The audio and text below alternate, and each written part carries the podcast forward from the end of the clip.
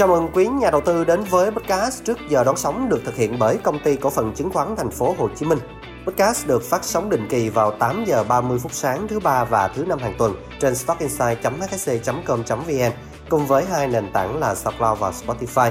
Tôi là Hoàng Tâm là người sẽ đồng hành cùng quý nhà đầu tư trong số phát sóng này. Kết thúc phiên giao dịch, VN Index giảm 18.22 điểm xuống còn 1.042.40 điểm. Sắc đỏ áp đảo trong rổ VN30 với 25 mã giảm, 4 mã tăng và một mã tham chiếu. Thanh khoản thị trường đạt ở mức cực thấp, chỉ số đều giảm sâu. Khối lượng giao dịch của VN Index đạt hơn 533 triệu cổ phiếu, tương đương giá trị đạt trên mức 11.9 nghìn tỷ đồng. Và không để cho quý nhà đầu tư phải chờ lâu hơn nữa, sau đây thì xin nhường mic lại cho chị Lương Duyên, chuyên gia phân tích cao cấp của HSC. Chị sẽ mang đến cho chúng ta những nhận định về thị trường trong những ngày sắp tới. Xin mời chị.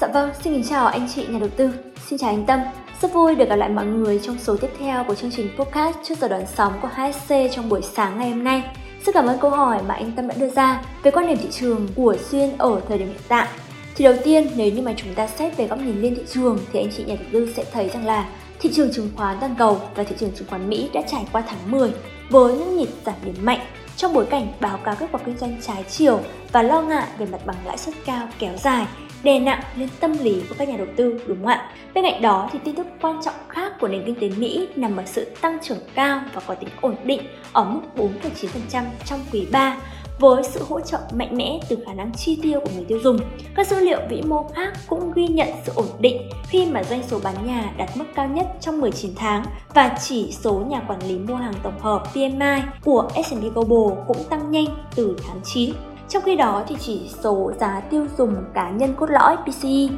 thước đo lạm phát ưa thích của Cục Dự trữ Liên bang Mỹ thì cung cấp bằng chứng không rõ ràng về việc liệu lạm phát có đang ở mức vừa phải hay không. Trên cơ sở hàng tháng thì PCE cốt lõi không bao gồm chi phí năng lượng và thực phẩm dễ biến động đã tăng lên mức 0,3% trong tháng 9 từ mức 0,1% trong tháng 8, dù chỉ số so với cùng kỳ năm trước đã giảm xuống 3,7% trong tháng 9 từ mức 3,8% trước đó. Và mặc dù dữ liệu mới nhất đang cho thấy rằng là lạm phát vẫn cao hơn nhiều so với mức mục tiêu trong dài hạn của Fed là 2% đúng không ạ? Nhưng mà đến thời điểm hiện tại thì các ngân hàng trung ương vẫn được cho là sẽ giữ lãi suất ở mức ổn định tại cuộc họp chính sách sẽ diễn ra vào ngày hôm nay 31 tháng 10 và ngày 1 tháng 11 này. Còn đối với thị trường trong nước thì có thể nói rằng là bối cảnh giao dịch của thị trường trong nước thực sự là kém khi mà có quá nhiều sự kiện tiêu cực hội tụ và ảnh hưởng đến thị trường trong thời gian gần đây. Đầu tiên là sự căng thẳng từ yếu tố liên thị trường quốc tế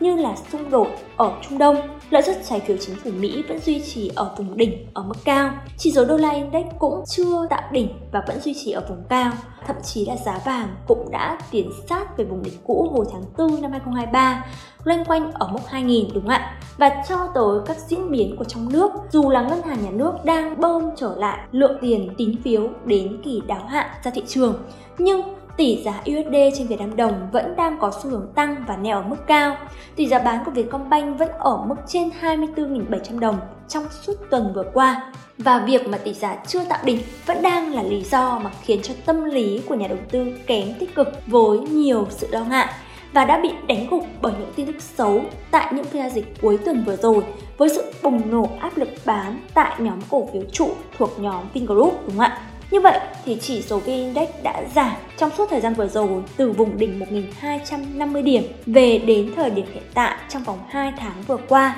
với mức giảm đâu đó là khoảng hơn 200 điểm và đến thời điểm hiện tại thì vẫn chưa có dấu hiệu dừng lại, đúng không ạ? Và phiên giao dịch ngày hôm qua vẫn tiếp tục cái chuỗi các phiên gió đáy của chỉ số. Tâm lý nhà đầu tư bị lung lay khi mà trạng thái của thị trường chưa được cải thiện và sự sợ hãi, lỗ chồng lỗ của lượng hàng bắt đáy về tài khoản đã khiến cho áp lực bán gia tăng mạnh vào cuối phiên ngày hôm qua. Theo đó mà, chỉ số VN Index và chỉ số VN30 đều tiếp tục ghi nhận giảm với sức ép lên thị trường chung đến chủ yếu từ nhóm cổ phiếu vốn hóa lớn và thanh khoản thì vẫn tiếp tục trở lại ở mức thấp Điều này cho thấy rằng là dòng tiền lớn vẫn lựa chọn đứng ngoài quan sát và lực cầu chủ động thì chưa được cải thiện khi mà tâm lý e ngại của nhà đầu tư vẫn còn đang hiện hữu. Và dưới góc nhìn phân tích kỹ thuật của thị trường ở thời điểm hiện tại thì quá trình giò đáy của thị trường có lẽ là vẫn đang còn tiếp diễn khi mà ngưỡng hỗ trợ tại vùng 1060 điểm, không được duy trì trong phiên giao dịch ngày hôm qua, đúng không ạ? Và khi đó thì có thể rằng là thị trường sẽ phải lùi về các ngưỡng hỗ trợ sâu hơn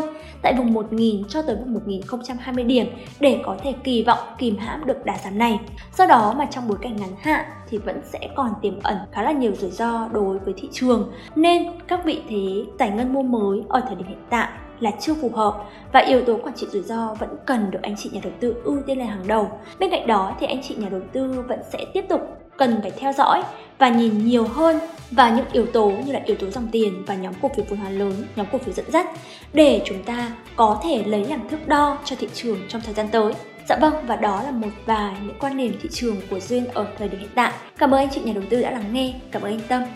Xin cảm ơn chị Lương Duyên và mong rằng những nhận định của chuyên gia chúng tôi sẽ giúp cho quý vị có những quyết định hợp lý và thận trọng trong giai đoạn này. Chúc cho quý nhà đầu tư sẽ luôn gặt hái được nhiều thành công trên thị trường. Xin chào và hẹn gặp lại trong trước giờ đón sóng.